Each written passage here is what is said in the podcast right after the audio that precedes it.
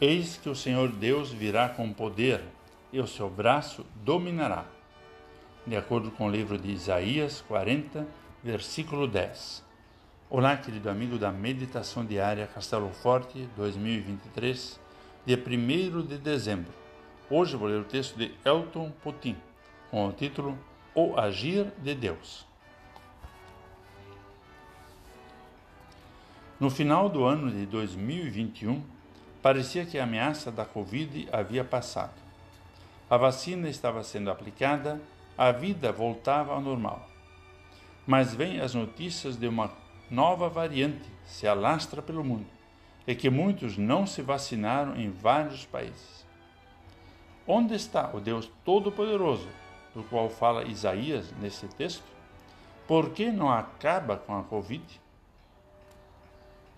A mesma pergunta fez Israel quando a Babilônia destruiu Jerusalém e o templo e manteve o povo cativo por 70 anos.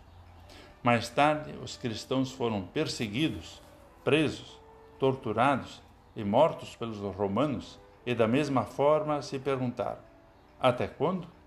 Onde está Deus?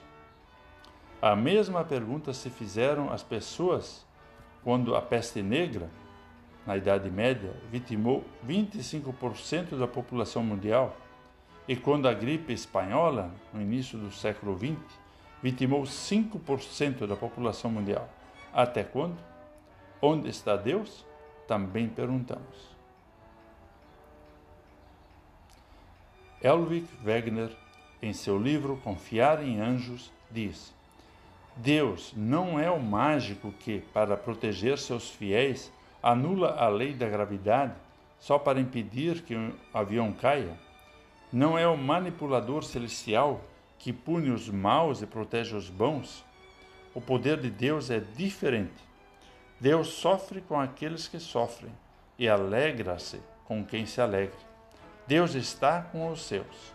Deus concede força a quem se dirige a Ele. Ajuda-nos a suportar os fardos pesados mas Deus não nos livra da doença e da morte. Diz também o hino: Tu vens comigo aqui sofrer, como é que eu posso agradecer?